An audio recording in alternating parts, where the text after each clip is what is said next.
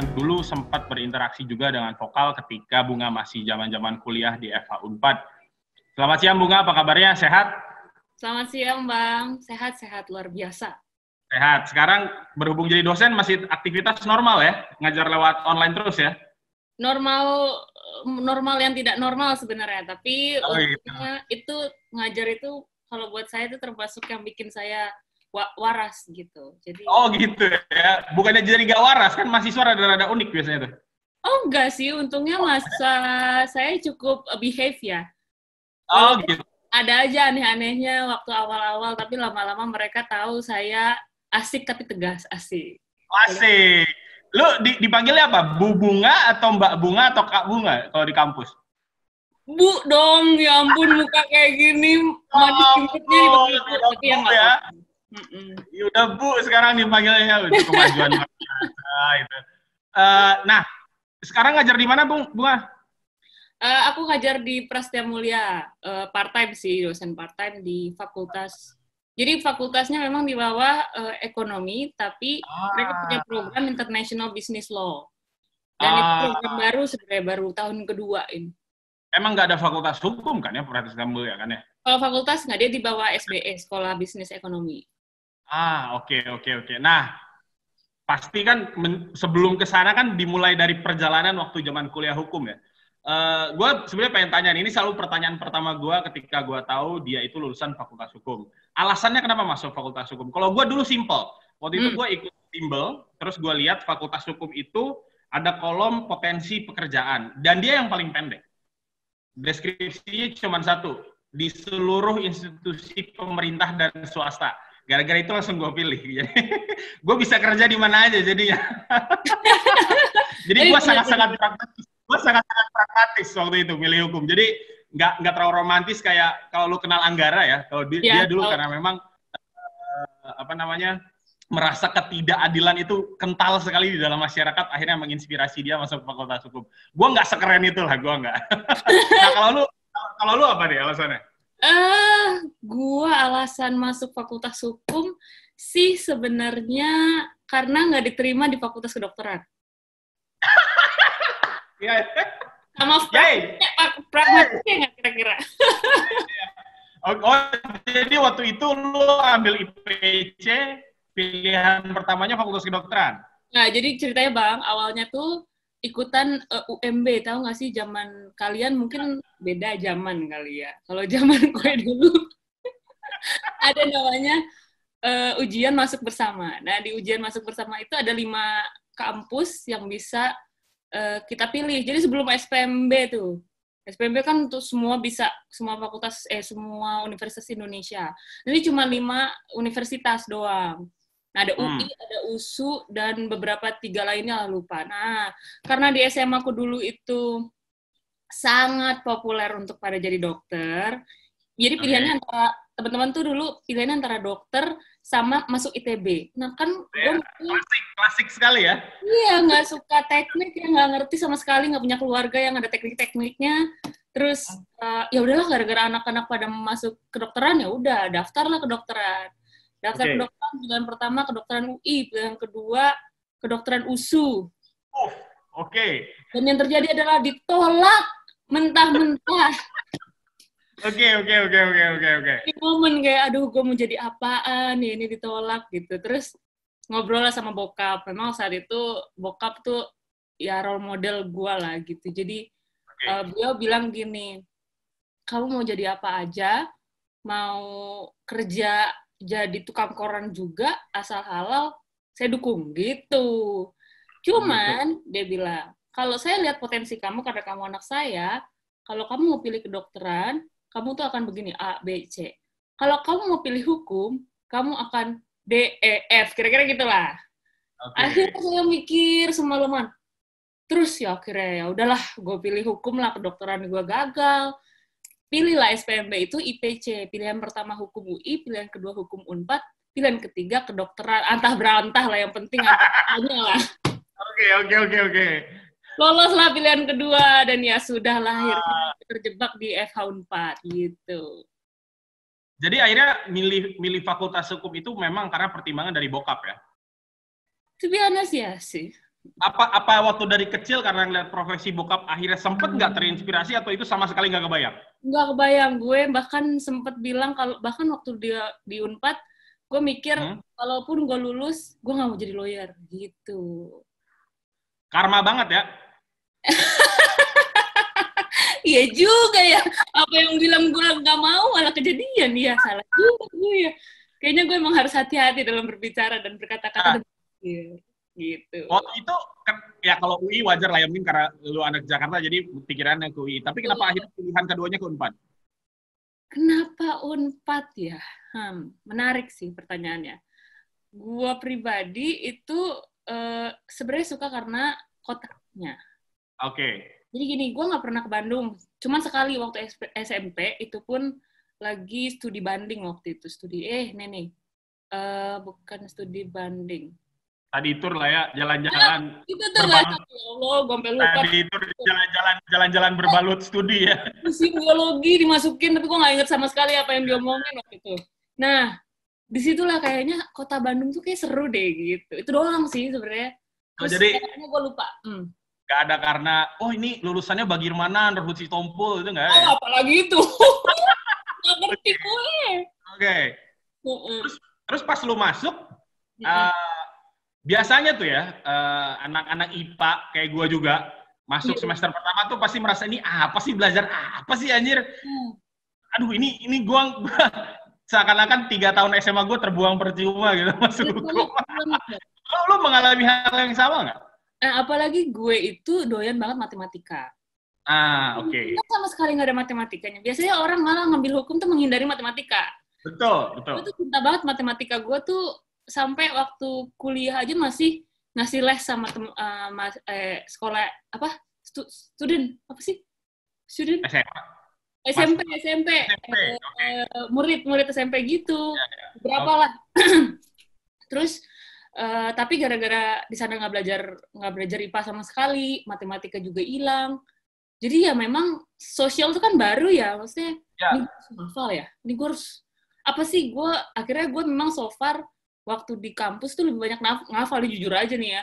Gue Nah. bukan yang ngerti-ngerti amat tapi lebih yang ngafal yang penting ngafal gitu. Karena itu kayaknya sistem edukasi kita masih mengharapkan begitu saat itu gitu. Oh. jadi gue bertahan tuh gara-gara gue ngafal kayaknya gitu. Dan dan akhirnya di semester berapa mulai serius sama studi hukum? so, kalau serius sih gue serius ya. Gue kan anak baik-baik gitu loh bang lurus Oke, oke. itu gini loh bang apa ya tuntutannya tuh tuntutan anak pertama cewek Batak lo bayangin gak sih punya Oh adik iya. yang pasti look up-nya ke gua gitu kalau gua ngece kalau gua salah dikit gua udah deh gitu bisa tanggung jawab gua ada adek gue gitu makanya jadi ya udahlah gue yang penting dapat nilai bagus ya kan tapi untungnya sih gue ikutan ikutan kegiatan-kegiatan ekstrakurikuler eh ekstrakurikuler apa sih UKM UKM gitu Ya, ya, ya, jadi ya. agak skillnya juga agak terlatih dikit-dikit lah gitu diajarin juga sama bang Basar ya kan sama teman-teman vokal jadi agak lebih terlatih gitu Nah, da- kan waktu itu sebenarnya kita punya jatah ya untuk ngulang lagi kan ya, untuk ngulang apa namanya U- eh, UMB lagi, SBMPTN lagi. Lu ngambil nggak? Enggak. Jadi udah begitu masuk Eva Unpad, lupakanlah itu cita-cita dokter ya. udah udah lupa udah lupa jadi Udah lupa sebenarnya itu bukan cita-cita gue tau gak sih cita-cita siapa Oke. emak gue Ah, Oke, oke, oke, oke, oke. emak gue tuh pengen banget jadi dokter iya kan Ya. nggak kesampean tuh Oke. dia bilang lah ke anaknya mami tuh pengen banget jadi dokter karena mami nggak kesampean kalian lah jadi dokter gitu Oh, oke, oke, oke.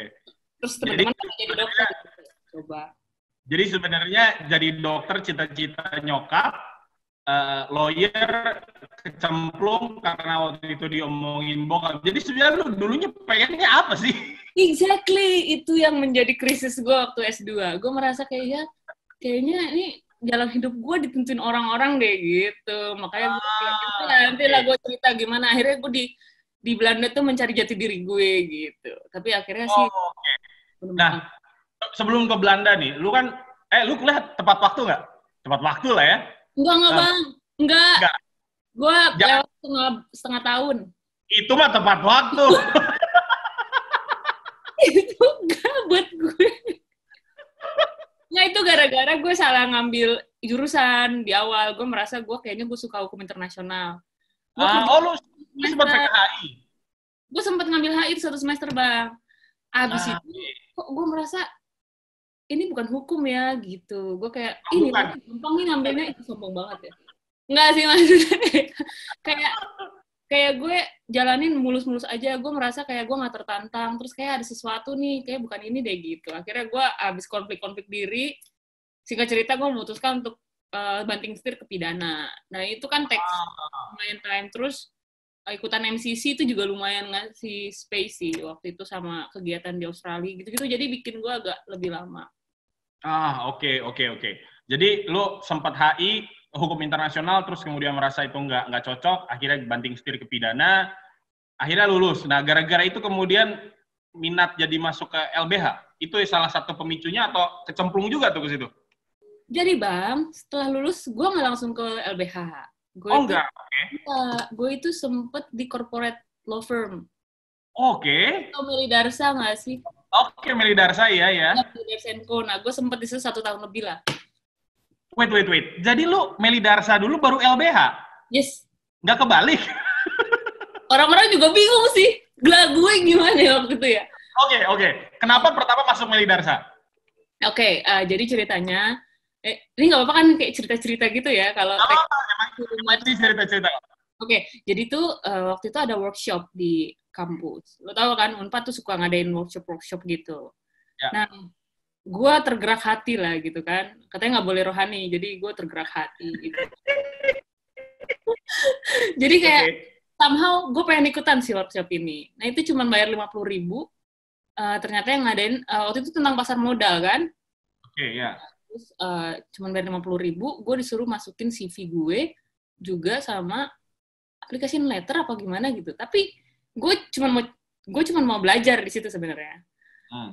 terus gue kayak nanya-nanya nah gue nggak tahu ternyata mereka kayak scouting gitu di situ dan pas gue pas gue mau belum lulus bahkan tuh kayaknya baru mau sidang udah dipanggil untuk uh, tes Ya. Nah, sampai akhirnya setelah gue sidang, gue dikabarin lolos ke interview. Hmm. Jadi gue lulus, lolos eh, abis sidang, gue interview, ternyata lolos, gitulah singkat cerita. Jadi Hmm. pas gue wisuda itu, gue udah diterima dan kayaknya less than a week gitu, gue udah langsung kerja di sana. Jadi itu itu cuman ya udah yang ada selama ada yang nerima gue kan, apalagi law firm waktu itu, Tir waktu itu kalau nggak salah. Jadi gue ya, oh ye gitu, seneng. Oke, dan lu bertahan di sana berapa lama? Satu tahun lebih lah, satu tahun nah, mungkin satu setengah tahun gitu. Oke, satu tahun lebih. Kemudian akhirnya di bulan keberapa lah lu merasa nih gua harus cabut nih dari sini? Sebenarnya bukan gue yang memutuskan sih, karena memang karena kan memang eh, apa masih masih kayak macam probation, bukan probation, project basis lawyer lah. Cuman di Oh, akhir Lama juga ya probation project nggak probation sih bang namanya, kayak project basis gitu. Jadi Oke. belum belum belum diangkat jadi associate gitu. Nah, Oh, eh, jadi di akhir-akhir tuh gue kayak um, I think this is not what I'm wanna do with my life gitu kayak Oke. apa? Jadi gini, kalau misalnya tahu ada namanya plasma, tahu nggak sih eh, Unpad juga angkatan gua. Lu gue tuh sering Ya, ya. Suka suka ketemu lah sama dia kan selama gua di Meli Darsa ke Bandung terus ngobrol. Ya, gue sering main lah ke Bandung. Terus dia di LBH Bandung tuh duluan. Ya. Gue cerita bagaimana gue di Meli Darsa tuh gue- kenapa yang gue ceritain tuh kayak keluh kesah gitu loh. Ini Oke. of eh, bukan soal ininya ya, tapi kayak kerjanya kok kayaknya nggak masuk ke gue ya, eh, corporate dan lain sebagainya. Hmm. Gue merasa kayak gue dibilang lawyer ibu kota, tapi gue Oke. bahkan nggak pernah ketemu sama klien gue. Gue nggak ketemu sama orang gitu, gue ketemu sama dokumen gitulah kira-kira. Nah, last Ah. cerita the other way around, dia tuh kayak yang so live apa cerita tuh dengan penuh apa ya eh Penuh gairah ya. iya gitu Terus gue kayak sekali ya. gue kayak ih gue mau dong kayak gitu tuh gitu kalau kerja tuh kayak gitu gitu Ah, Nah, Oke. hasil gue kayak ada nggak ya LBH juga di Jakarta? Asli gue nggak tahu ada yang namanya LBH Jakarta. Gue yang kayak Oke, oke, oke, oke. Jadi, jadi lu sebelum masuk LBH Jakarta lu nggak tahu ada yang namanya lembaga namanya gue LBH nggak ngerti-ngerti, apalagi itu anak-anak yang bacaannya ideologi-ideologi yang kiri lah. Gue nggak ngerti lah, gue nggak ngerti so, total gitu. Gue nggak tahu lah apa eh, isu-isu kekinian gitu nggak ngerti. Jadi bener-bener LBH tuh semata-mata gue pengen kerja, tapi passionate gitu ya nggak nggak ngeluh gitu yang gue gue seneng gitu dengan kerjaan gue kayak LBH ini menyenangkan gitu Oke, akhirnya setelah lu merasa nggak pas di Mele Darsa, lu akhirnya memutuskan pindahlah ke LBH. ya Dan waktu itu ada nggak anak Eva Unpad di LBH? Eh, angkatan gue yang masuk Angkatan mana aja? Eva Unpad tapi ada senior yang kenal gitu atau nggak nggak nggak nggak ada nggak jadi ada. jadi lu masuk bener-bener apply, interview sampai diterima tanpa ada kenal dengan senior ya? oh iya kalau kenal sama sekali gue nggak kenal cuman memang kalau LBH itu kan bentuknya kan kalau tahu tuh pelatihan dulu kalau bahu satu setengah bulan Bahu, ya, bahu. Ya. Ya. Gue gue tadinya nggak kepikiran kerja situ asli. Gue pikirnya tuh pokoknya gue belajar dulu aja belajar apaan sih nih eh, kalau bahu ini bantuan hukum gitu gitulah. Oke, siap. Nah baru di akhir-akhir kan dikasih tahu nih kerja kerja LBH tuh gini. Terus eh, apa partner-partnernya mana aja gitu. Terus gue yang kayak wah kerja kerjanya menyenangkan ya buat gue sih apa ya kayak memberi kepuasan batin gitu loh. Nah, Oke. gue kayak ya udahlah gue cobain dulu deh eh, jadi volunteer volunteer setahun baru akhirnya di ada pembukaan pengacara publik gue apply gitu Oh, oke oke. Dan dan sebenarnya ketika akhirnya lu masuk ya, lu masuk ke LBH itu cara kerjanya kalau lu bandingan antara corporate law firm sama LBH, gua tahu yang dikerjainnya beda ya. Tapi cara kerjanya sama nggak sih bahwa ada lu senior partnernya, sem- semacam senior partner, terus ada yang lu supervisi dan lain sebagainya, ada yang ketemu klien dan lu di belakang gitu, sama nggak seperti itu? hmm, enaknya sih menurut gue meskipun ada supervisi kita tuh kayak owning the case gitu. Oke, oke. beda kan kalau misalnya kayak di corporate law firm tuh kan emang ada tim. Dan bagian gue pasti yang kacung-kacung lah ya namanya juga anak-anak masuk ya kan? Dan gue kayak inget banget waktu awal-awal itu ya gue sebenarnya harusnya kalau gue orangnya persistence gitu ya mungkin gue kalau bertahan gue akan oke gitu. Cuman uh, the thing is waktu itu yang banyak gue kerjain malah gue typing gue translating terus gue yang kayak what? Is it really a lawyer thing? gitu when I do such thing Oke, gitu ya, loh. Jadi, i- bisa jadi itu kan emang di awal begitu gitu. Cuman gue kayak no I wanna I wanna own it gitu. Mak- pas di LBH itu gue bener-bener pegang setelah pengacara publik lah ya. Kalau volunteer pasti kita ditempelin sama pengacara. Pas gue pengacara publik itu gue bener-bener pegang kasus. Gue pikirin strategi strategi penanganannya seperti apa litigasi non litigasi terus eh, gue bikin timeline terus dan lain sebagainya dan itu gue bikin sendiri. Dan paling supervisi dari bos gue yang kayak bang ini gimana menurut lo? Gini gini ini ini tambahin ini tambahin ini gitu aja gitu. Jadi itu yang bikin berbeda sebenarnya walaupun ada supervisi uh, cuman gue yang pegang kasusnya itu. Gue yang ketemu gue ketemu kliennya gue yang turun ke lapangan kayak gitu. Jadi kalau lu udah jadi pengacara publik di LBH, berarti lu memang yang orang yang memegang kasusnya secara langsung ya. Berarti lu bertemu menerima bantuan hukumnya, lu ngasih saran-saran hukumnya, terus lu ngerjain semuanya mulai dari nol sampai selesai. Ya.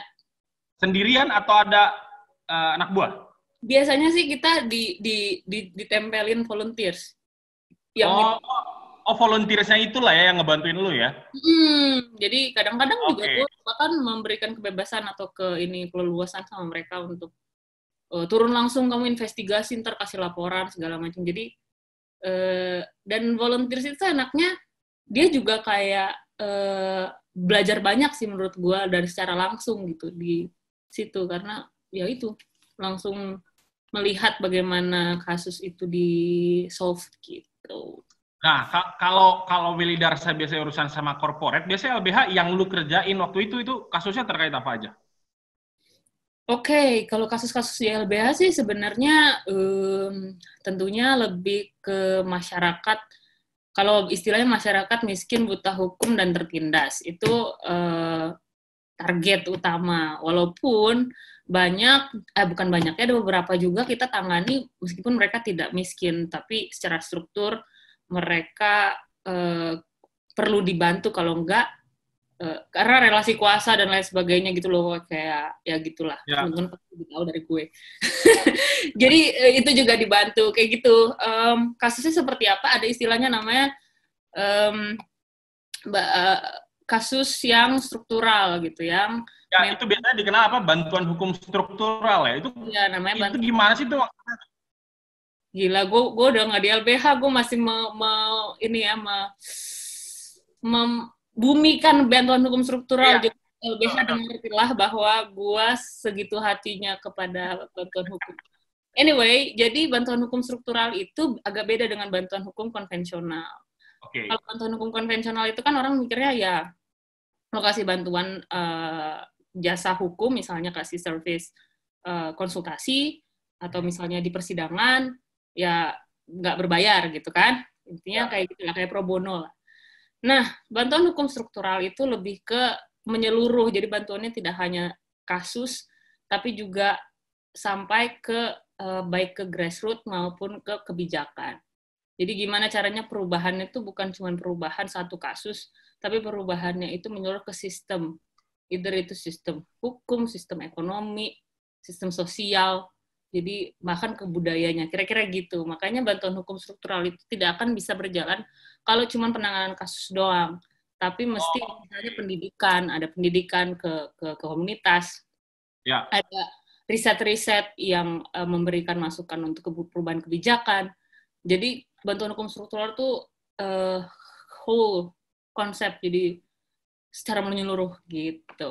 Jadi lu ada nanganin kasus, ngurusin campaign, ngurusin advokasi juga gitu lah kurang lebih kira-kira. Ya, ya, ya, kurang lebih begitulah. Jadi kalaupun gua nanganin kasus per kasus, itu gua harus udah mikir ini tuh uh, goal besarnya apa. Gua nggak cuma nanganin oh. kasus orang, tapi bisa jadi nanti gua kumpulin kasus-kasusnya, gua bikin riset dari hasil si kasus-kasus ini, apa masukannya ke uh, ke publik atau ke ke pemerintah gitu terhadap itu gitu. Oke, jadi kalau mungkin teman-teman banyak yang nanya juga. Jadi sebenarnya kalau misalnya uh, eh, gue punya kasus dan gue nggak punya duit, gue bisa datang nggak sih ke LBH Jakarta atau memang itu di luar cakupannya? Jadi LBH Jakarta nggak nanganin pro bono bener-bener pro bono doang, yang istilahnya tujuan besarnya nggak ada tuh nggak mereka tangani atau bisa juga? Nah, jadi dulu tuh waktu gue kerja di sana, gue selalu bilang kalau misalnya ada klien yang datang, karena kan setiap hari itu pasti ada 15 sampai 20 yang datang konsultasi minta ditangani. So gue ya. bilang, LBH tuh terima kasus tuh bisa seribu satu tahun lebih bahkan kita eh, orang datang minta ditangani.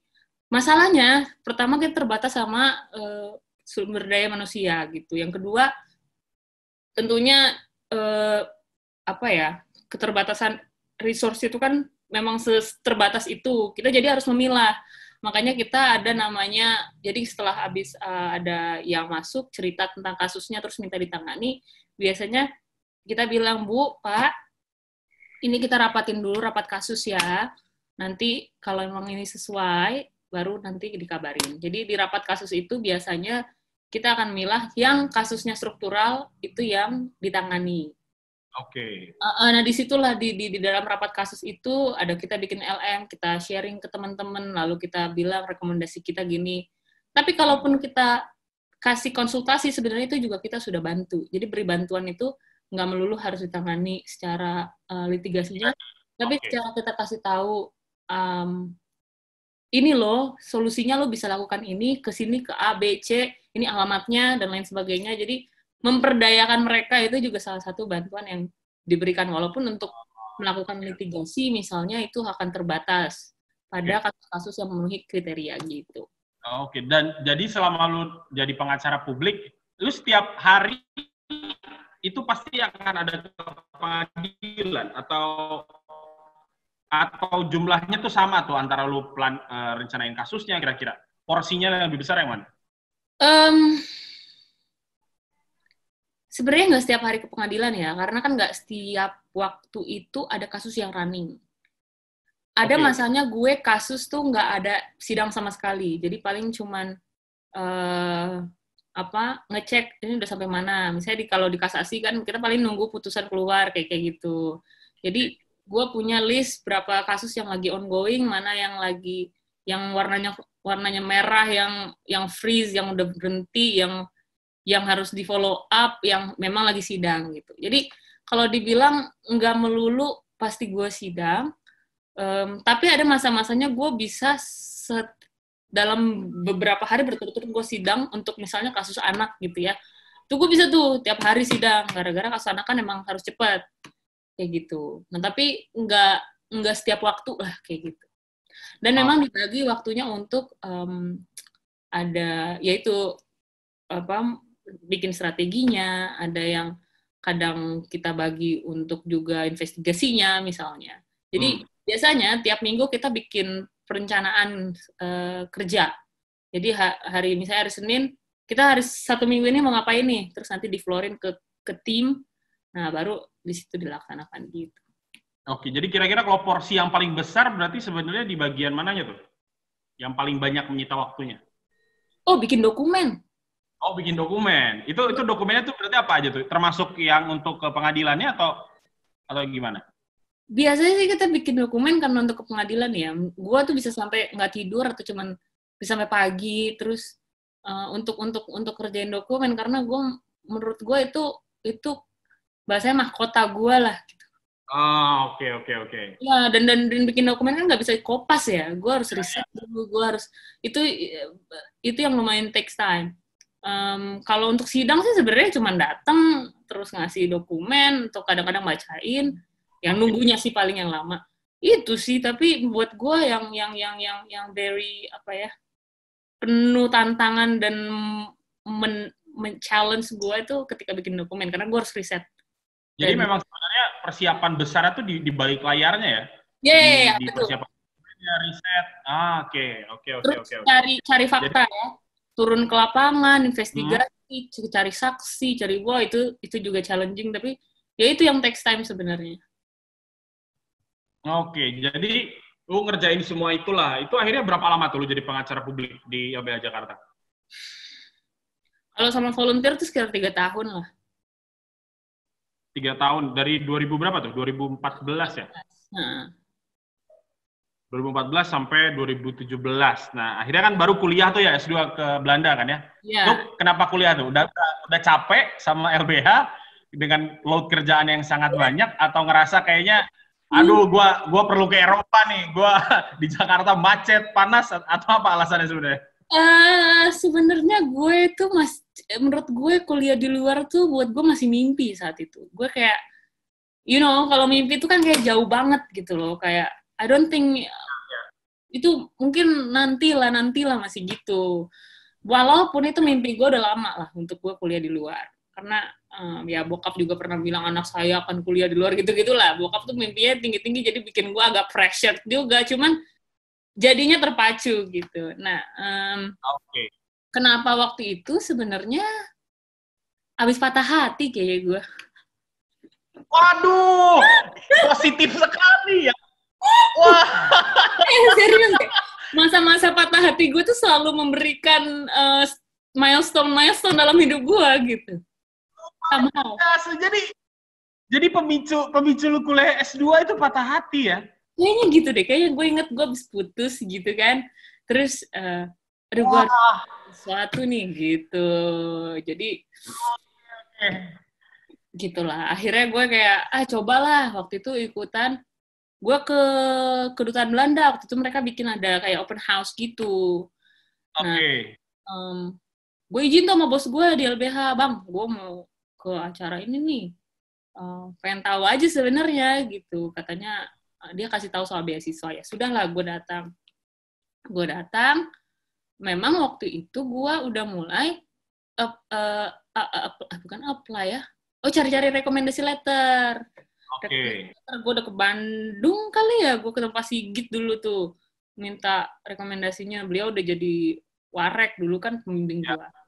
Hmm. Terus uh, untungnya dapet terus ada beberapa dosen lain lah F4 yang ngasih rekomendasi tapi dia kasih rekomendasi itu bukan ke Tilburg bukan ke tempat yang gue kira kuliah gue tuh dia gue dikasih ke Maastricht sama Groningen karena memang uh, ada ada ada program yang gue pengen masalahnya biaya apa uh, apply-nya itu pakai biaya, cuy. Ah, oke. Okay. Itu duit gue. Jadi gue kayak mikirnya tuh seribu kali lah untuk yeah. apply 100 euro lumayan gitu kan. Ntar aja deh, ntar aja deh gitu terus.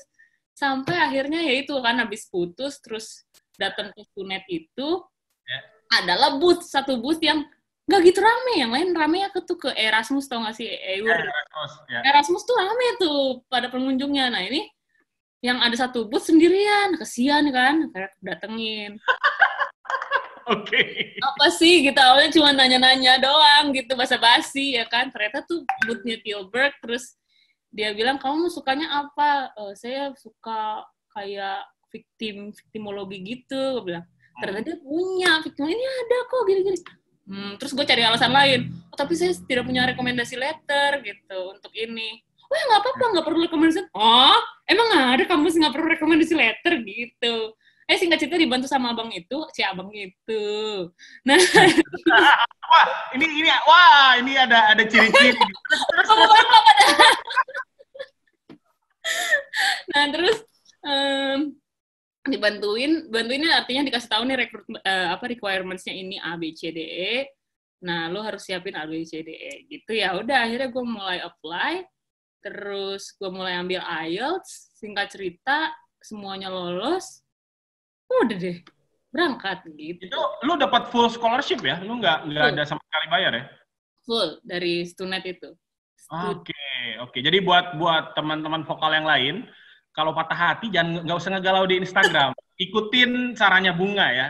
Ketika patah hati cari beasiswa. Biasanya itu berhasil. Doa orang tertindas berhasil biasanya doa orang tertindas itu. Itu itu dia. Jadi jangan terpuruk lah, terpuruknya nggak usah lama-lama sehari oh. Abis itu. Ya, ya, ya. Main. Gitu. Jadi di tengah load load yang sangat tinggi terus patah hati malah dapat dapat beasiswa ke Belanda ya? Iya iya bang. Kayak Tuhan baik banget nih segitunya. Biasa. Gitu ada aja. Oke.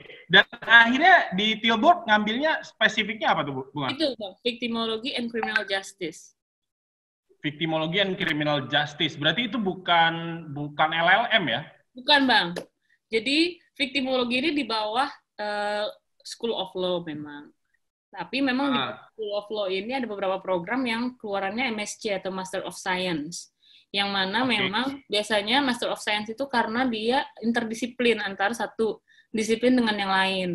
Nah, disiplin gue memang banyak temen-temen gue seangkatan gue itu satu kelas yang Asia cuma gue doang. Dan kayaknya ada 60-70% tuh psikologi yang ngambil. Jadi yang ngambil hukum tuh dikit gitu. Dan yang lainnya ada kriminologi, ada yang sosiologi. Gitu. Jadi kalau victimologi itu sebenarnya belajar apa sih? Intinya sih belajar tentang korban sih. Tapi bukan korban patah hati.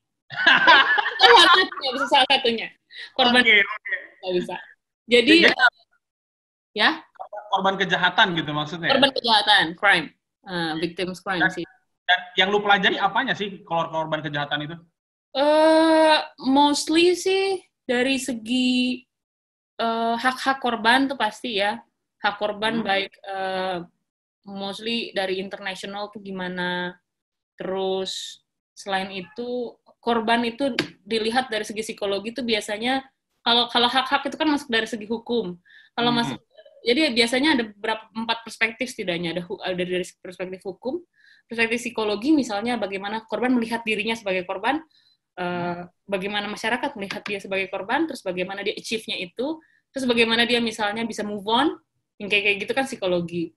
Uh, terus segi kriminologi, kriminologi itu bagaimana korban bisa menghasilkan jadi kejahatan kayak gitu.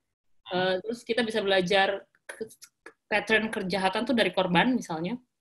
Terus ada sosiologi, bagaimana misalnya victim movement gitu, gerakan-gerakan korban, termasuk gerakan uh, perempuan, LGBT itu termasuk dianggap sebagai salah satu atau bagian dari gerakan uh, korban gitu. Oke, jadi Sama jadi nggak lu nggak nggak nggak full selama di sana itu sebenarnya belajar hukum ya. Jadi belajar belajar bidang disiplin yang lain ya, disiplin ilmu lain ya. Betul betul. Gue sampai ada namanya health victimization. Gue belajar bahkan itu kayak kalau misalnya ada kondisi teroris terjadi terus gue harus bikin health program healthcare program. Anjir gue nggak tahu mana pernah gue menjadi apa tim yang kayak gitu gitu kan. Jadi tapi harus baca harus belajar tentang itu gimana treatment korban dan misalnya keluarganya itu harus di seperti apa gitu gitu uh, kita kan waktu zaman FH Unpad itu kan sebenarnya terkenal dengan aliran yang sangat positivistik ya. Betul. Maksudnya lu nggak melihat ya kan, lu nggak lu nggak melihat aspek-aspek sosiologis dari sebuah kasus atau permasalahan hukum kan. Akhirnya ketika lu beradaptasi ke mata kuliah gitu sulit atau enggak sih? Atau karena lu sudah pernah di LBH jadinya mungkin lebih sedikit familiar? Menurut gua karena LBH membuka jujur ya, kerja di LBH atau berkecimpung di di isu-isu yang LBH kerjakan itu membuat gue open minded, membuat gue terbuka atas banyak hal yang gue tidak tidak pahami sebelumnya. Gue sangat positifis. Gue masuk, gue sebagai lulusan unpad tentunya positifis. Gue masuk ke LBH dengan pikiran gue bahwa hukum itu udah terbaik men lo ikuti hukum ya, terus kan itu aman hidup lo men gitu loh. eh tiba-tiba gue kan dibenturkan dengan banyak sekali uh, kondisi di mana hukum tidak ideal, bahwa hukum bukan jawaban, bahwa banyak hal yang harus kita ubah dari hukum itu sendiri gitu kan. Dan banyak hmm. kondisi-kondisi lah bahwa oke okay, kemiskinan struktural lah itu dan another another term tapi itu yang nggak nggak nggak nggak terpecahkan bahkan sama hukum pun gitu what what do I have to do gitu dan lain sebagainya dan um, really I mean LBH uh, kerja di LBH ya yang LB Jakarta ya gue nggak tahu LB LB lain itu sangat membuka pikiran gue uh, terhadap kondisi uh, termasuk sosiologis sehingga ya termasuk juga membuat gue mudah untuk memahami uh, kuliah gue atau bahkan bahkan nggak usah deh jauh-jauh kuliah. Melihat kehidupan aja gue merasa berbeda gitu dari gue yang positivis dulu gitu loh bang. Dulu gue dulu gue ya lurus-lurus aja ya atau tidak pak? Hitam atau putih gitu. Habis sekarang gue ya. bisa bilang there are another thing that gue bahkan nggak tahu mungkin aja dia punya background tertentu gue nggak bisa judge dia dan lain sebagainya. Kalau S2 di Belanda itu kan setahun ya? Iya more or less. Jadi jadi semua topik pembicaraan itu hanya dibahas dalam satu tahun yang itu padat banget dong berarti kuliahnya. Uh. jadi skill skill skill yang diperlukan tuh sebenarnya apa sih? Kalau lu sebagai mahasiswa Indonesia datang ke luar negeri tinggal di negara yang asing gitu dan lu harus bertahan dengan materi kuliah yang mungkin agak sedikit rumit? Hmm. Menurut gua ya, yang paling pertama dan utama adalah perseverance. Asik. Okay. Siap, siap. Oke. Okay. Luar biasa ini, luar biasa. Terus terus. Gila gue udah, gue bukan khotbah lo ya. Tadi dari gue dibilangin ini nggak khotbah, tapi beneran asli. Uh, lu butuh ketangguhan men untuk menghadapi uh, berbagai uh, apa ya ujian-ujian lah karena hmm. memang um, buat gue kuliah di Belanda tuh nggak semata-mata be belajar uh, di kelas okay. uh, ujian-ujian aja tapi tuh lu harus bertahan lu nggak punya keluarga dan hmm. teman-teman lo ya ya juga berjuang bersama lo kadang-kadang dia harus peduli dengan urusan dia dan nggak ada yang peduli sama lo dan lo harus hmm? melewati winter men yang dingin banget. Kalau lo dan lo merasa kesepian dan banyak yang katanya okay. orang bunuh diri di sana asli. Bunuh diri gara-gara ya itu uh, udah udah stres sama sekolah terus kesepian. Gue tuh sering banget dulu waktu di sana ya um, kereta itu pas kita nunggu tuh dikasih tahu disruption. Disruption tuh artinya ada masalah sehingga dia akan telat datangnya Hmm. Dan mostly itu katanya kalau disruption disruption itu terjadi pas winter dan itu gara-gara orang bunuh diri ke rel kereta. Uh, oke. Okay. Yang paling okay. mungkin paling apa ya? Paling ampuh membunuh. Jadi itu mengerikan itu dan biasa aja buat mereka. Nah maksud gue um, kalau nggak tahan menurut gue dan gue ada yang nggak baca-baca banyak sih soal psikologi tapi uh, uh, apa quotation untuk bertahan dalam atau perseverance atau grit kalau ada bahasa buku lainnya itu tuh another, another menurut gue another skill sih. Kalau itu nggak ada bisa depressed. Gue hampir depressed oh. hampir panic attack. Gue udah kenapa panic attack sih. Gue sampai uh, waktu itu di library gue nggak tahu tesis gue nih arahnya ke mana. Gue panik gue masuk kamar mandi. Nangis-nangis gue hampir end my life gitu kayak udahlah ngapain lah gue hidup? Ngapain lah gue nggak Oh. bakal wow itu parah itu gue pernah satu yang kedua yang paling the lowest point of my life tuh ketika gue eh, ujian ujian ada salah satu mata kuliah yang gue fail gue fail Oke. Terus eh, the last the last apa ya the last attempt-nya sebenarnya adalah itu udah yang ketiga kalinya karena dikasih satu-satunya mata kuliah yang belum berhasil itu dia masih kasih kesempatan ketiga kalinya. Itu pas sidang tesis. Uh. Oke, bayangin sidang tesis itu gue ujuk-ujuk sama pembimbing gue please please please gue harus sidang sebelum Agustus selesai karena kalau gue mundur berarti gue harus apply another eh, apa hmm, period. Kalau apply another period gue nggak di cover sama beasiswa berarti gue harus bayar sendiri gue nggak punya duit gue bilang jadi gue Oke. lulus gue harus lulus sekarang oke akhirnya dia ACC gue intinya lah itu tanggal 27 kalau nggak salah Agustus gue inget banget ada dua yang harus gue lulusin yaitu sidang tesis gue eh, dan eh, salah satu mata kuliah yang harus gue lulusin. Singkat cerita tesis gue eh belum tesis. Singkat cerita gue tes eh, mata kuliah itu dan fail. Gue nangis nangis gue bilang gue nggak udah gue nggak gue pulang aja lah gue emang nggak layak lah dapat master of science lah nggak bisa lah gue pulang lah gue gue bilang sama nyokap gue pulang lah aku ya mak. Nggak bisa udah udah gitu gitulah pokoknya. Tapi setengah jam setelah itu gue harus sidang tesis kan? Ya. ya udah gue tetap ma- maju lah gue sidang tesis. Karena di sana boleh di sana bisa sidang meskipun lo belum lulus semuanya. Jadi itu Oke. kayak kayak lulus SKS aja gitu. Nah terus gue gua gue lupain dulu yang itu terus gue sidang tesis singkat cerita gue lulus dengan yang cukup baik.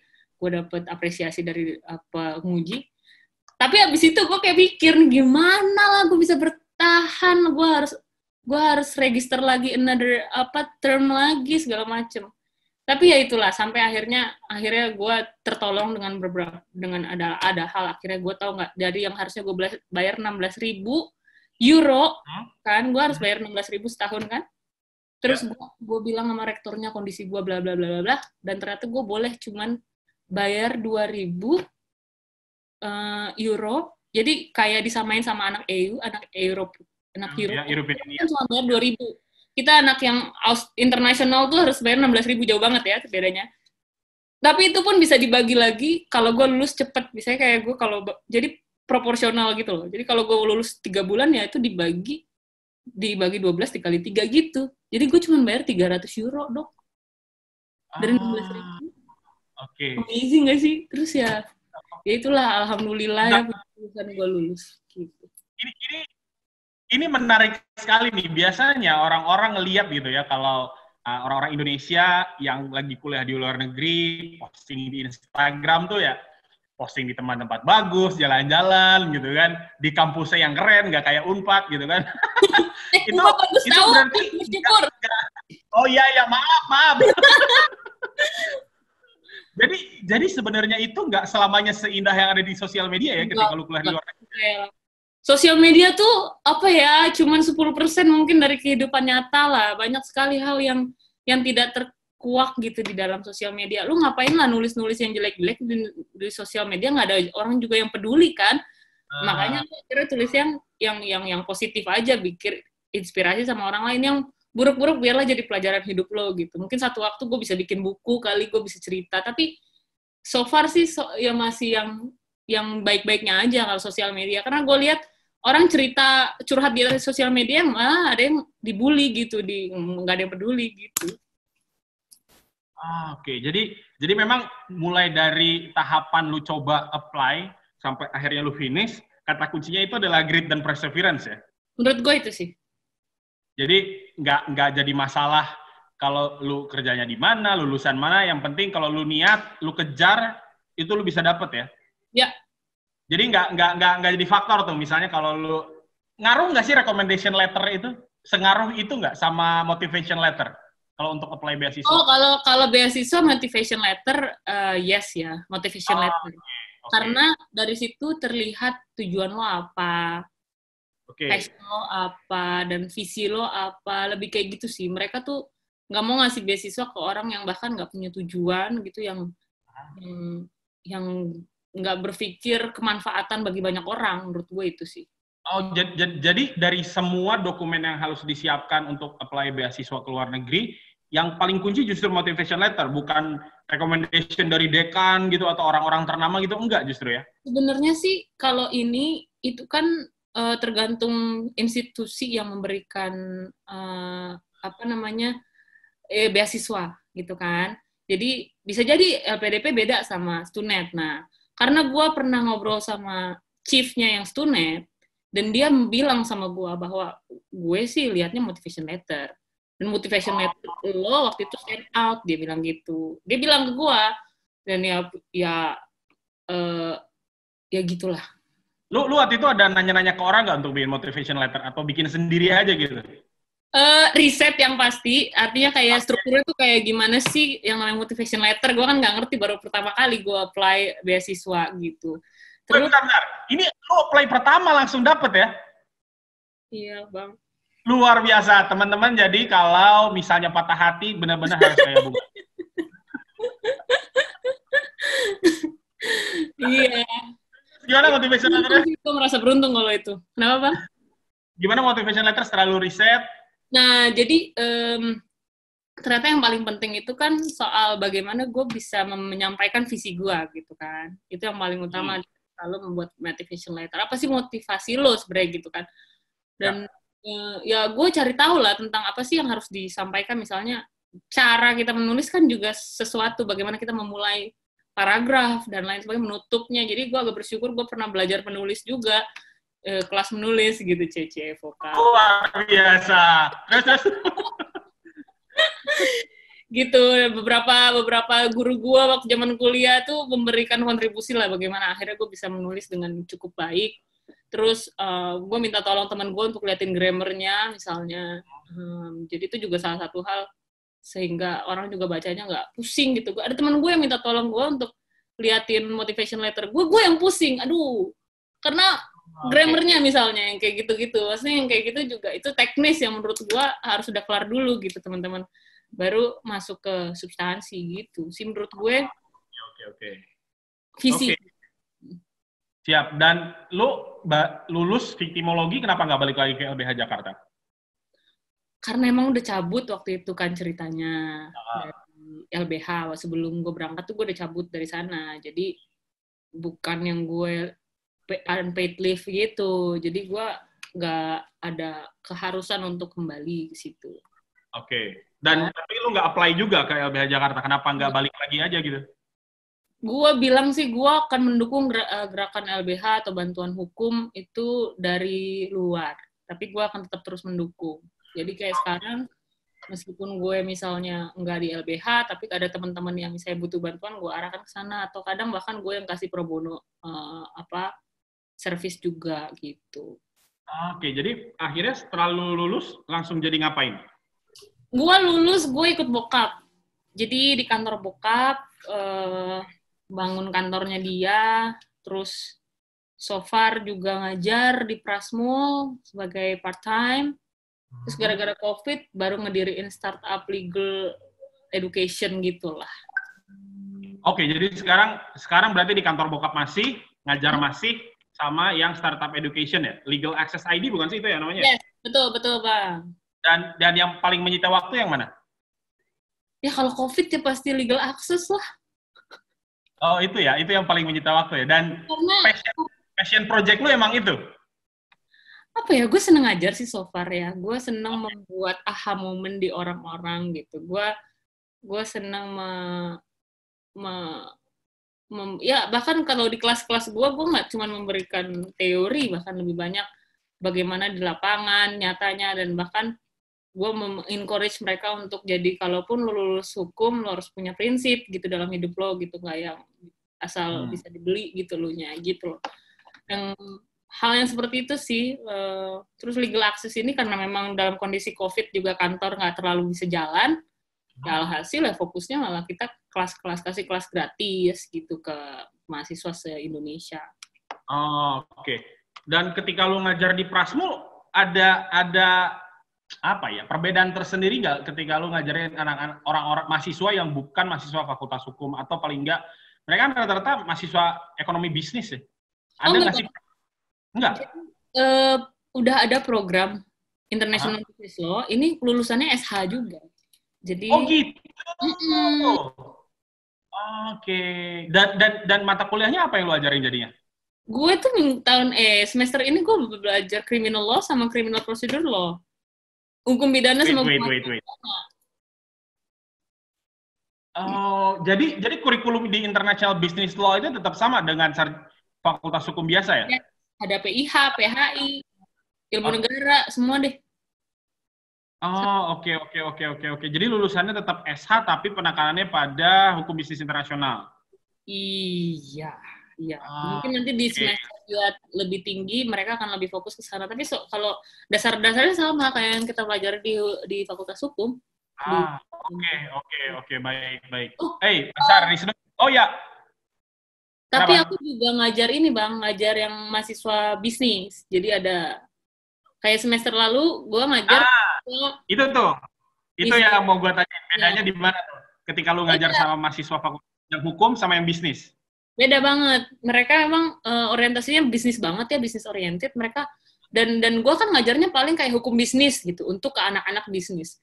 Yang which ya. gue karena harus lebih banyak kasus, gue harus lebih banyak ya dan dan nggak harus minta mereka detil dalam ngulik suatu per, um, masalah karena secara hukumnya mungkin mereka nggak terlalu paham. Tapi setidak-tidaknya mereka tahu uh, secara umum apa aja yang ke mana. Misalnya institusi apa atau ini masalahnya apa kayak gitu-gitu aja sih. Jadi nggak jadi luar-luarnya aja nggak sampai dalam gitu bedanya sih. Oke. Okay. Sar sebagai lu juga sobat ambiar yang pernah patah hati dia mulut tanya nggak ke si bunga? Mungkin pengalaman gitu kan, perseverance dan gritnya ada nggak?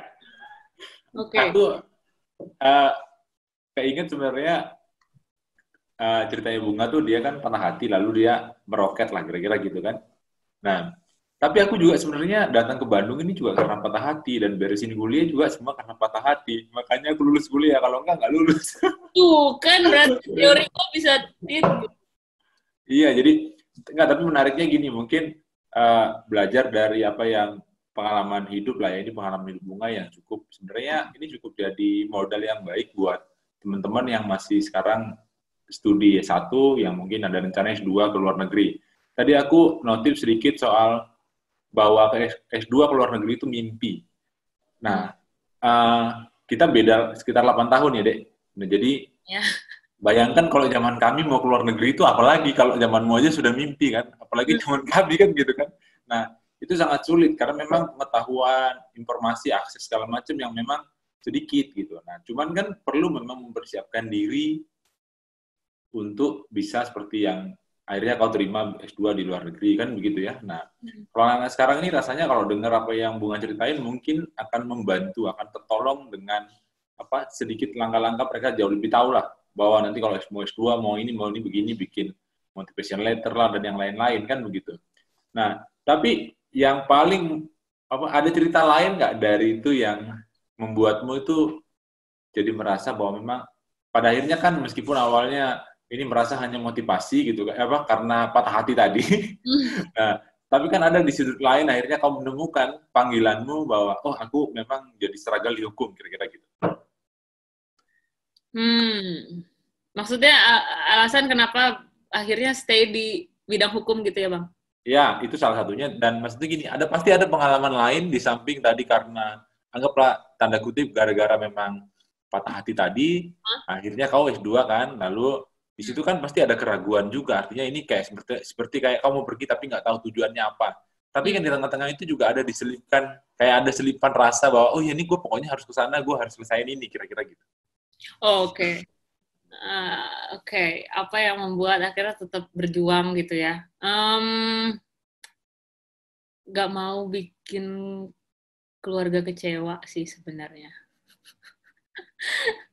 Ini ya apa namanya? Dalam banget ya. Apa? Dalam sekali itu.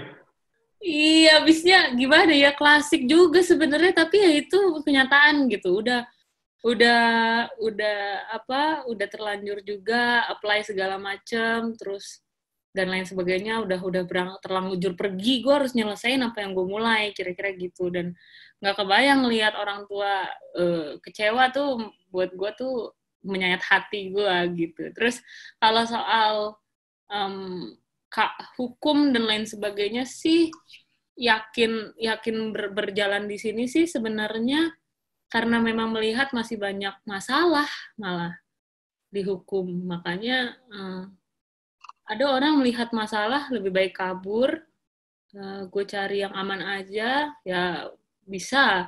Tapi gue pikir gue perlu ambil andil mungkin untuk si masalah ini bisa mungkin lebih baik gitu. Makanya kenapa gue lihat uh, sistem hukum kita kan masih carut marut ya segala macem bisa aja hmm. sih gue stay misalnya di corporate lawyer lebih lebih lebih aman gitu daripada kerja gue sekarang. Tapi gue pikir gue merasa gue lebih bahagia ketika gue bermanfaat bagi orang lain. Itu yang bikin gue malah uh, alive gue punya hidup gitu. Jadi kayaknya meskipun mungkin uh, secara finansial mungkin tidak se luar biasa teman-teman yang uh, lain tapi gue merasa puas dengan apa yang gue lakukan dan ada dampak sama orang lain mungkin sedikit tapi gue rasa itu cukup gitu untuk, ah, untuk okay. Dok, ada yang mau tanya nggak dok? Ah, nanya banyak sih. nggak, tapi kalau uh, nggak tahu ya, maksudnya kembali ke soal patah hati tadi itu memang udah dimulai sejak zaman Glenn Fredly gitu ya. Jadi gimana tuh bang? Mungkin abang juga punya cerita. enggak, enggak, enggak. Eh, Glenn itu kan uh, di album pertama kedua belum laris ya gitu kan. Baru setelah uh, sebenarnya putus dengan Kak Nora waktu itu akhirnya jadi uh, bikin lagi album Kasih Putih itu kan apa album Januari yang booming kan. Nah, itu ya. Iya. Masuk platinum itu juga.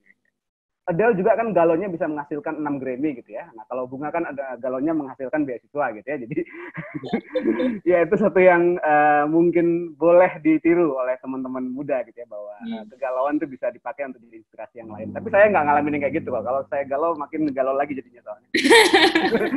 Oke, okay, uh, eh, sebenarnya uh, yang mau nanya gini, uh, Bunga ngerasain nggak sih gini? Uh, pernah pernah denger ya zaman dulu tuh uh, sekitar berapa bulan lalu atau sekitar tiga atau ya mungkin tahun lalu juga ya kayaknya uh, ada di Twitter tuh rame soal LPDP should say, some, uh, say something gitu ya. Jadi orang-orang yang ngebandingin uh, kena sindrom gitu ya. Karena mungkin di negara kita ada banyak hal yang nggak beres, ada banyak hal yang kurang baik gitu kan. Hmm. Pas mereka ke Eropa atau ke Asia Timur yang lebih baik kayak Korea atau Jepang atau kayak ke Australia gitu ya, atau kayak Amerika atau Kanada, rata-rata mereka akhirnya bilang kan ya di negeri di Indonesia nggak ada nih yang kayak gini nih di Indonesia nggak ada kayak gini. Nah, gitu. uh, something yang kadang-kadang mikir bahwa mm, iya sih memang negara kita jelek makanya kamu dikirim ke sana supaya belajar.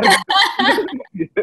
nah uh, sempat nemu sindrom kayak gitu nggak? Uh, nggak tahu ya kalau bunga yang lain atau teman-teman yang lain yang gue lihat di Eropa gitu kan sampai yang gitu. Dan bahkan kadang-kadang saat mereka kembali ke Indonesia gitu uh, gejala yang sama-sama gitu. Ih kalau di Australia ini mau lebih tertib. Ih kalau di Swiss ya ini begini gitu.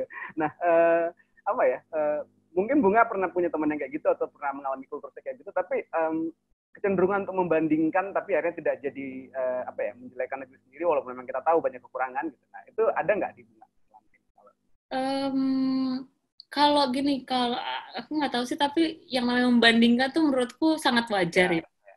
karena tentunya dari pengalaman-pengalaman itu pasti lihat uh, kalau perbandingan tuh bisa jadi pelajaran juga gitu walaupun ada masanya membandingkan itu ternyata tidak sehat. Misalnya bandingin mantan dengan yang sekarang kan repot. Nah. Oke. Okay.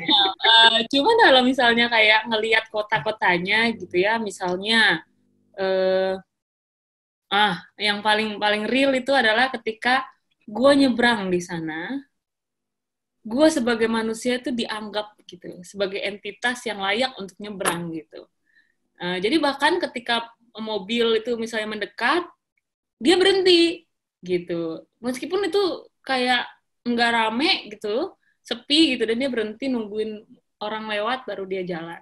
Nah itu sempat gue mikir, ih gila di Jakarta mana harap lu kok nyebrang yang ada weng, bisa lu yang ketabrak gitu atau ya salah lu juga siapa suruh nyebrang di sini dan lain sebagainya gitu. hal hal-hal seperti itu sih bisa terjadi. Cuman gue kayak bukan yang blaming sih kayak ih kok, Jak kok Jakarta gini sih? Kok ini gini sih?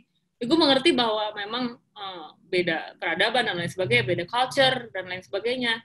Paling jadikan itu sebenarnya pembelajaran. Apa hal-hal yang ketika membandingkan apa hal-hal yang baik yang kita buat ketemu di sana dan bisa jadi masukan mungkin di sini uh, sehingga di, di di Indonesia lebih baik. Intinya poinnya gimana supaya Indonesia lebih baik sih bukan bukan mengutuki Indonesianya tapi belajar dari luar untuk memperbaiki Indonesia gitu bang.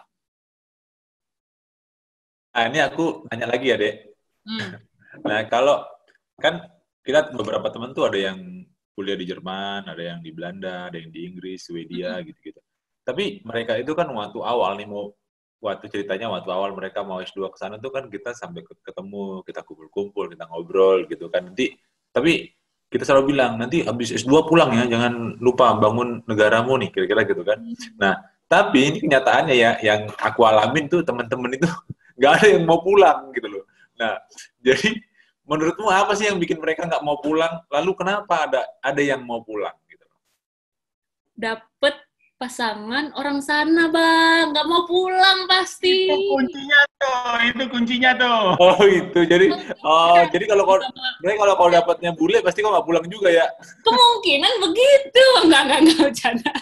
Jadi bunga nggak dapat nggak dapat sana nggak dapat yang di sana. Sebenarnya sih ada yang mikir gitu. Cuman sadar kalau gue bilang lu mau nggak ke Indonesia? Dia mikir-mikir ya berarti dia nggak mau. Udahlah nggak usah. Tapi tapi mungkin nggak sih karena tadi yang seperti bunga bilang apa bahwa kalau kita nyebrang itu memang mobil itu seperti kita dianggap tuh lebih manusiawi kira-kira begitu. Hmm. Jadi kalau di negara ini kayaknya kita kayak apa tidak mendapatkan uh, kenyamanan itu gitu. Nah di sana kan seperti itu orang benar-benar diperlakukan seperti manusia beneran dan uh, apa orang disiplin kira-kira gitu. Apa benar karena itu juga?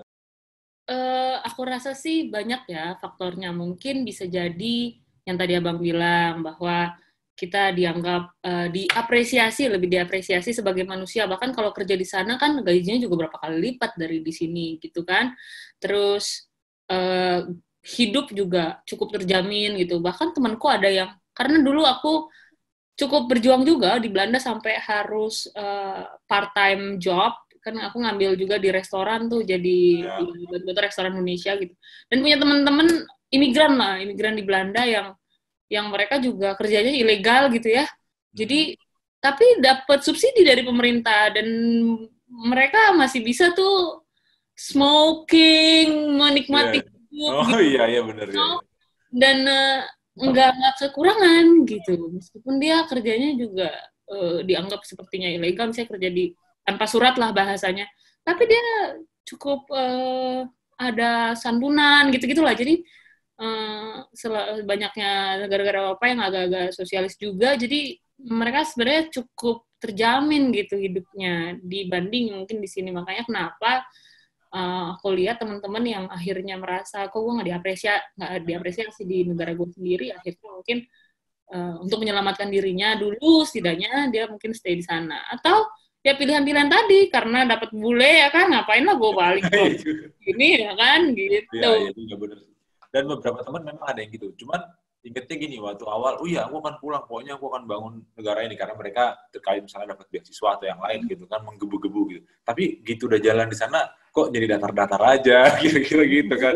Tapi memang menurutku sih bang e, berbuat bagi Indonesia menurutku nggak terbatas pada tempat ya, pulang ya Iya, kalau sekarang tuh kan dengan tidak adanya lagi batasan, borderless di mana-mana, apalagi kayak sekarang ini kita abang di mana, aku di mana, kita udah bisa bisa kontak dan mungkin ini bisa kasih dampak sama orang. So I think sekarang sih eh, nggak uh, lagi nggak lagi terbatas pada tempat. Jadi kalaupun mereka stay di sana tapi hatinya tetap di Indonesia, aku tetap salut banget sih sama yang kayak gitu bang. Berarti dengan kata lain yang penting actionnya ya gitu ya? Iya, iya, iya, iya. Ya. Oke. Aku itu aja sih yang nanya. Kembali ke Bang Pirhot. Oke, siap. Dok, masih ada pertanyaan lagi ya ke Bunga? Uh, kayaknya sih apa ya udah, udah jam ya? Udah kita udah ngobrol lama nih kayaknya. Udah berapa? Udah berapa? Oh, udah lebih dari sejam dong. Asli seru banget ngobrol sama abang-abang ini. Ya ya tapi ya kalau aku ngeliat sebenarnya um, dari cerita hidupnya bunga kan berarti ada ini ya ada turnover yang beberapa kali gitu ya antara hmm. ya anak-anak hukum positif yang sangat polos itu menjadi anak bisnis gitu kan menjadi anak yang sangat ini ya sangat sangat advokasi sekali gitu kan terus habis itu jadi uh, ini uh, pas ke luar negeri jadi uh, belajar interdisipliner gitu kan dan kayaknya memang nggak tahu ya itu tren di anak-anak muda zaman sekarang juga gitu bahwa uh, usia-usia peralihan gitu ya dari, dari belasan ke 20, dari 20 ke quarter life ke 25, dari 25 menjelang ke 30 gitu. Kayaknya banyak keputusan-keputusan penting yang diambil. Yang di zaman dulu mungkin nggak akan kepikiran ya. Orang dulu kan mikirnya kan lulus SMA, kuliah, langsung kerja lah gitu kan. Setelah kerja ya berumah tangga lah. Setelah berumah tangga ya punya anak, nyekolahin anak dan yang lain-lain gitu kan. Yeah. Nah, uh, nah uh, nggak tahu sekarang kan rentang usianya lebih besar gitu ya. Jadi uh, apa yang kira-kira ngebuat gitu ya gitu. Saya nggak tahu sebenarnya karena orang-orang sekarang ngambil challenge besar ya gitu. Uh, keluar terus ngambil ini ngambil perubahan hidup yang besar, pindah kerja beberapa kali bahkan gitu. Dan itu sesuatu yang uh, mungkin nggak kebayang di orang tua kita zaman dulu gitu ya. Uh, mungkin kebayangnya di zaman kita. Nah, hmm, itu sih sisi baik karena karena banyak challenge dan banyak hal yang bisa berubah gitu. Tapi kalau bunga sendiri gimana gitu kan? Karena kan kalau menurut Trek harusnya kan sebagai seorang perempuan anak pertama dari tau lah ya keluarga yang terbilang masih sangat walaupun modern tapi sebenarnya tetap tradisional gitu nah ya, gitu, ya, ya, betul. berani berani ngambil keputusan-keputusan besar yang sangat uh, life changing gitu kayak gimana sih? Hmm, kalau gue sih ngelihat memang milenial sekarang kan karena exposure informasi yang begitu luar biasa membuat mereka tuh uh, seperti unstoppable gitu ya nggak nggak terbatas gitu dengan berbagai hal termasuk hal-hal yang oh, itu hal yang pertama. Yang kedua menurut gue akses ya. Akses kita terhadap misalnya beasiswa mungkin nggak sekarang lebih banyak gitu dari zaman dulu. Dan orang-orang yang sudah pernah ngalamin itu kita bisa tahu ceritanya misalnya dari YouTube segala macam. Itu kan juga termasuk akses kita pada informasi. Kalau kalau nggak ada itu mungkin zaman uh, bapak emak dulu nggak tahu aja gitu soal soal adanya beasiswa gitu. Tapi sekarang akses yang begitu banyak membuat orang tuh makin mudah untuk mencapai itu gitu. Dan um, dulu itu waktu zaman gua gua tanya uh, yang lulus beasiswa kan dari berapa ya nge-apply? Ratusan lah yang apply uh, apa ribuan gitu. Yang lolos tuh 60 kan angkatan gua. Gua tanya sama yang yang yang seleksi mbak ini uh, yang lulus dari luar Jawa ada berapa? Gue tanya gitu. Gue wonder aja sih pengen tahu gitu. Dan ternyata itu sangat dikit mungkin 15% gitu ya. Terus gue yang kayak ya itu maksudnya uh, bisa jadi itu bisa kita lihat kacamata artinya um, Indonesia kondisinya tuh seperti itu. Artinya meskipun si akses akses ini ada dengan mungkin uh, di Jawa masih lebih tersentral gitu banyak hal yang masih fokus uh, pembangunan di sini gitu di di di daerah-daerah masih mungkin belum begitu terbuka gitu uh, pemahamannya mungkin dari keluarganya dan lain sebagainya. Dan um, kalau akhirnya memilih untuk apa keputusan-keputusan life changing yang kayak gitu sih sebenarnya hmm, apa ya ya kalau selain karena akses-akses yang ada dan melihat banyak banyak apa role model jadinya dari luar uh, mungkin ya dari diri aja challenge diri aja gitu yang yang aku rasa I need more challenge. Mungkin aku termasuk orang yang gitu kali ya yang suka challenge gitu kayak yuk jangan. karena patah hatinya tadi ya? Iya lu jangan challenge. Oh, pasti gue ladenin challenge lo kira-kira gitu makanya waktu MDT juga nggak bisa bertahan lama karena challenge-nya kurang. Sementara di di LBH itu kan dinamis sekali. Setiap hari beda cerita gitu. Jadi saya merasa challenging gitu untuk itu. Nah sekarang challenge-nya beda lagi. Sekarang tuh kan kayak agak lebih self employed kan. Jadi lebih challenging diri tuh lebih dari dari dalam gitu. Nggak dari luar lagi gitu. Jadi setiap setiap fase beda beda sih gitu bang asal, asal fasenya jangan ini lagi ya jangan harus putus lagi baru fasenya challenging lagi harus putus lagi baru challenging lagi mungkin jangan dong dong amat sih bang Amin amin. Maunya biar lanjut gitu kayak dasar jadi. Gitu. Oh, mau jadi terinspirasi lah kalau ya karena aku udah nikah ya. aku terinspirasi dari si Iok nih.